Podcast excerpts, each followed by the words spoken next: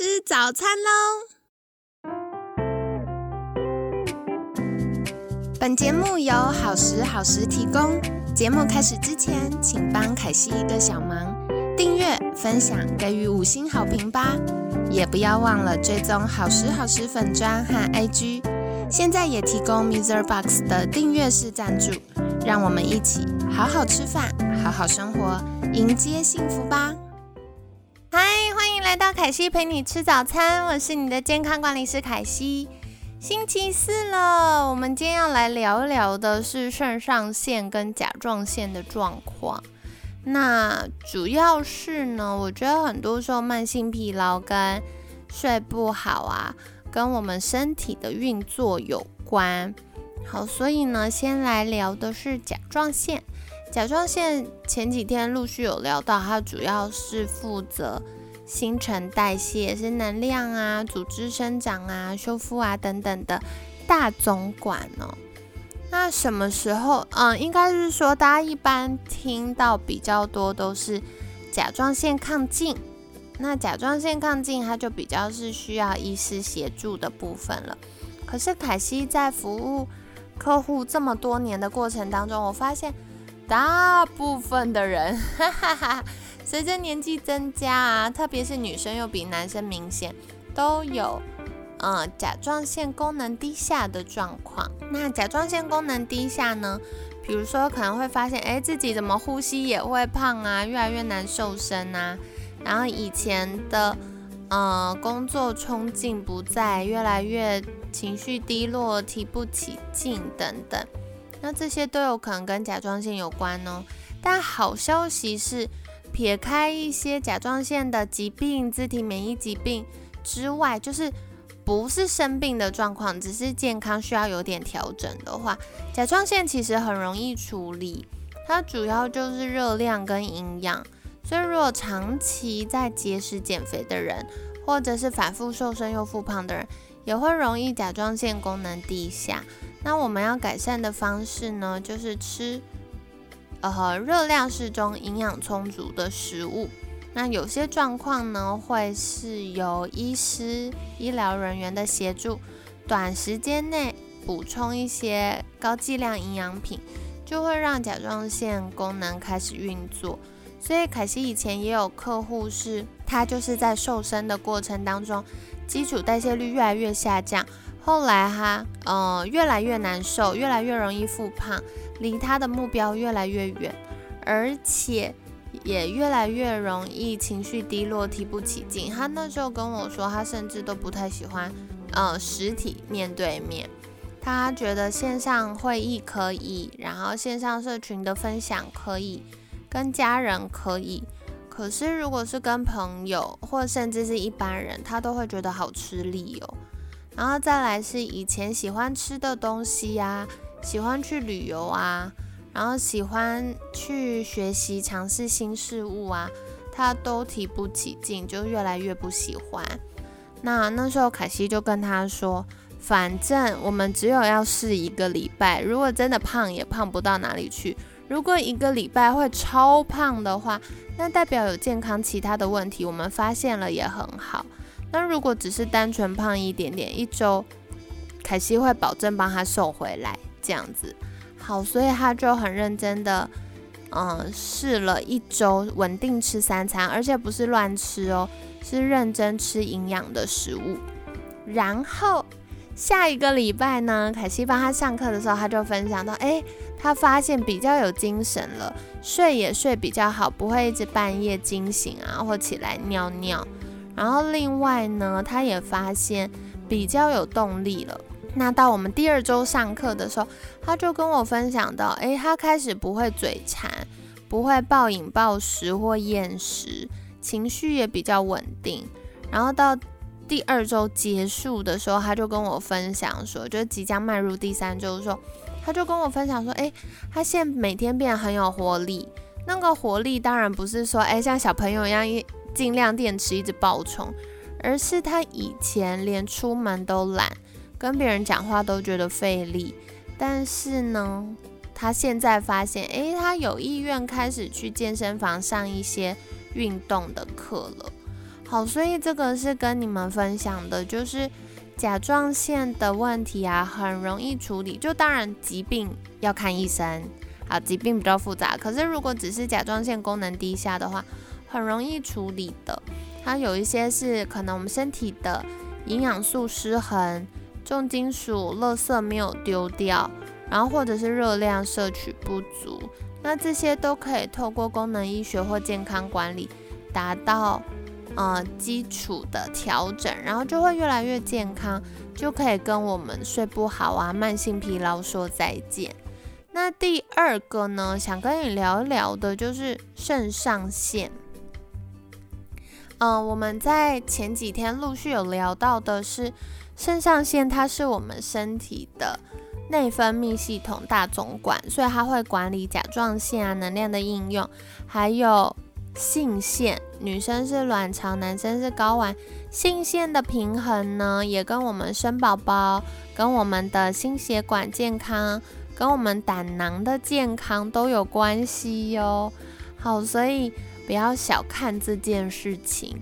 那另外肾上腺呢，因为我们人类啊是呃恒温动物，所以肾上腺它也管理了身体各种恒定，比如说酸碱值的恒定。然后电解质的恒定，然后或者是我们的自律神经系统，现在是要踩油门多一点，还是踩刹车多一点呢？也都跟肾上腺有关。那在呃昨天跟前天，我们陆续有提到的，就是各种压力，生理、心理、环境的压力。会增加肾上腺皮质醇的分泌。那肾上腺皮质醇是压力荷尔蒙，它在压力大的时候会分泌，为的是要帮助我们抗压力。好，所以大家有没有发现，嗯，如果是白天比较不会过敏，到晚上要睡觉，我们有讲到疾病也是一种压力嘛，所以晚上睡觉，呃，皮质醇分泌减少的时候。嗯，过敏啊，特别是异位性皮肤炎啊、气喘啊等等、夜咳啊等等的状况就会变严重。为什么呢？就是因为白天有比较多的皮质醇帮助我们抗压力、对抗这个身体过敏的情形。到晚上皮质醇不能那么高啊，因为它要让我们开始放松睡觉。那当皮质醇分泌减少的时候，就会容易开始出现一些身体不舒服的状况。那说回来，肾上腺疲劳怎么回事呢？如果今天皮质醇分泌比较高，它会帮助我们比较警醒，可以应付压力，所以有可能是会比较警觉，不好睡觉，就是难入睡啊，或浅眠夜梦多尿啊，不是浅眠夜尿多梦，哈哈哈哈哈。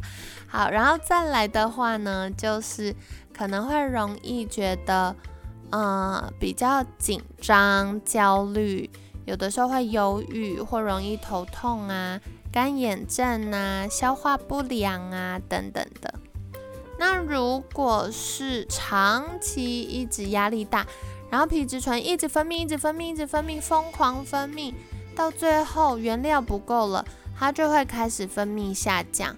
那如果分泌一直下降，就是分泌太多，然后久了它的原料不够，分泌量下降的话呢，就会容易出现疲劳啊、提不起劲啊，然后或者是免疫系统异常啊等等的状况。那我要说，不是说皮质醇高就会比较紧绷，然后皮质醇低就一定是低落，因为人的身心交互影响。是会一直变动的，所以呢，每个人的状况都会不太一样。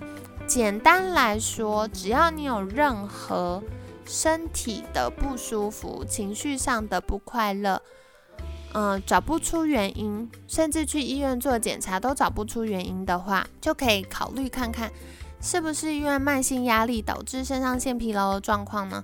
小到可能腰酸背痛啊、过敏啊。大到情绪、睡眠的影响，都跟肾上腺疲劳有关哦。那细节的话，凯西在好时好时的粉砖每周二都有分享一篇文章，有的时候是介绍哪些营养素会帮忙呢？有的时候是介绍，诶，那肾上腺是什么呢？那肾上腺不同的分泌状况，它可能会有什么样的表现呢？好，所以大家都可以再去追踪看一下哟。那说回来，到底肾上腺疲劳的话该怎么办呢？我觉得，因为它管的面向太多了。所以改善的事情也考虑的很多，像饮食上啊，需要首先留意的就是要血糖稳定好，因为肾上腺它也会管理我们血糖啊，血糖太低的时候，它就会强行出动帮我们拉血糖。好，所以血糖稳定这件事情呢，第一优先可以帮助肾上腺不要这么辛苦的工作。那更进一步可以做到的是多补充一些优质蛋白质。然后特别是以好消化的为优先，所以像是蛋白粉、蛋白粉啊、豆浆啊这些都可以做选择。然后再来白肉类，那当然适度吃一些红肉可以补充到更全面的氨基酸和矿物质，但是就是嗯可以根据自己的消化状况做搭配。再来的话呢，就是多喝水，多吃蔬菜里有很多的纤维质。还有很多的抗氧化物质，比如说维生素、矿物质、植化素等等。那因为压力大的时候，身体会大量的消耗各种抗氧化营养素，所以压力越大的人越需要补充抗氧化营养素哦。那特别是像维生素 C、维生素 D 三都是有帮忙的。好，所以跟你分享，接下来就是运动。肾上腺疲劳的人不适合强度过强，比如说重量很重、时间很长、频率很高的运动。好，所以如果你最近发现自己的压力比较大，或者是诶你发现自己可能已经有肾上腺疲劳，该怎么办呢？那首先就是先把运动的强度降低一点点，还是可以运动，就先降低，然后观察诶疲劳修复的状况有没有比较快。然后或者是情绪的稳定度、睡眠、排便，甚至女生的生理周期有没有进步呢？如果没有的话，可能就要再降低一些，直到身体不会这么费力的工作。因为肾上腺呢，在我们运动的时候，运动也是一种压力嘛，所以当我们压力已经爆表了，还有很高强度的运动，就会更增加肾上腺的负担。所以阶段性的降低运动的频率跟呃运动的强度是一种手段，先让身体缓一缓这样子。可是不是跟大家说就此就不要运动哦，运动还是很重要的。那当我们稍微身体开始出现正向循环的时候，可惜鼓励大家可以多做一些下肢的肌力训练。因为下半身的肌肉比较多的话，对于我们走路啊、走楼梯呀，然后或者是要站立呀这些需要肾上腺帮忙的动作，都可以有帮助。好，就是不会给，嗯，应该说可以支持我们肾上腺，让肾上腺不要这么辛苦。所以下半身的肌力运动是可以考虑的。那再来的话，睡眠。我觉得肾上腺疲劳的人呢，就是会有一个特征，我们压力大、很忙的时候，通常优先放弃的都是基础的生理需求，比如说好好吃饭、好好睡觉。所以在睡眠这个部分呢，嗯，如果你在情绪超级糟、压力很大、很忙的时候，可心宁愿你早点睡、早点起来做事情，都会比熬夜好。好，因为这跟我们的褪黑激素啊、生长激素啊，还有皮质醇运作的那个昼夜节律有关。好，所以如果真的很忙、很忙、很忙，没有办法，那尽量还是早点睡，然后提早起床工作。好，那如果可以的话，当然就是尽可能有充足的睡眠，所以可以再做一些调整。那最后，最后肾上腺疲劳的人最重要的就是舒压，所以这些年很流行的正念，就是不带批判、全然接纳当下的这个概念呢，我觉得在很多的状态都适用哦。就是比如说正念呼吸、正念散步、正念饮食。好，这些都是可以把正念的概念融入在当中。那同时呢，透过正念专注当下的这件事情，也可以帮助大脑缓解疲劳跟舒压。好，所以今天跟你分享了很多小技巧哦。如果是肾上腺功能低下的人，热量适中、营养充足的饮食是非常非常重要的。然后，again，多喝水。如果心有余力的话，好好的运动，同时增加活动量，会非常有帮助。那对于肾上腺疲劳的人呢？刚刚讲到饮食、运动、睡眠、舒压的不同策略。如果你以上都做不到，很重要的关键就是尽可能多去晒太阳。就算是冬天阴阴的啊，太阳光就是户外的光线。都会比家里的日光灯还亮，而且，嗯，那个波长也会不太一样，可以帮助我们校正生理时钟，同时让身体的运作比较顺畅。然后最后啊，跟你分享一个凯西自己的经验，就是有一次我连续呃九天都没休假，就是从早到晚，从早到晚开会教课，好忙哦那时候。然后结果终于到了。嗯，第十天，第十天本来是我排了要休假，可是临时又有一些会议插进来，然后我就那一天觉得好累好累。可是呢，我在开会的时候，其中一个会议是约在咖啡馆，就咖啡店这样子，那它有一个很大落地窗，刚好我的位置就是可以直接被太阳晒到这样。所以我就一边在开会，一边在吸收太阳的能量，就是晒晒太阳，然后皮肤大面积接触阳光。虽然在室内，可是因为在落地窗旁边嘛，所以一下被晒暖乎乎的。然后呢，我的肌肤跟瞳孔接触到阳光之后，我也明显发现本来疲劳的状况改善了。所以很神奇吧，跟你分享。那如果你发现，诶，平常上班都会好累哦，不妨利用午休时间出去买午餐，就不要叫进来了，去外面晒晒太阳、走走路，也会比较有精神哦。可惜以前在外商公司上班的时候，到下午也都很想睡，所以为了避免想睡觉的状况，我就是会利用午餐时间多出去晒太阳。我觉得这招对我来说还蛮有效的，跟你分享。那欢迎试试看。看有没有帮助呢？如果有帮助的话，再私信凯西哟。好，所以今天我们分享了甲状腺跟肾上腺的部分，还有啊对慢性疲劳的影响。明天呢，我们就要来分享为什么会睡不着，也接着是为十一月的主题揭开序幕啦。接下来我们这个月就要聊各式各样睡不着、睡不好的议题。那当然，如果你发现自己有睡不好的，可能性也不妨再回去听我们十月份的内容哦，因为听完可能就会发现，哎，那到底为什么会这样子呢？有哪些小工具可以帮忙我们呢？好的，那题外话还有一件事，哈哈，可惜都怕忘记，就是啊，我们每年年底的时候都会规划隔年的 podcast 内容，所以如果你有什么想要听的主题，或者是想要推荐的专家，也都欢迎在 email 给我们或私讯好时好时的粉砖哦。那我们就会再为大家规划，期待我们可以一直提供高品质，对你们来说又有帮助的节目内容。好的，那今天呢就感谢你的收听喽。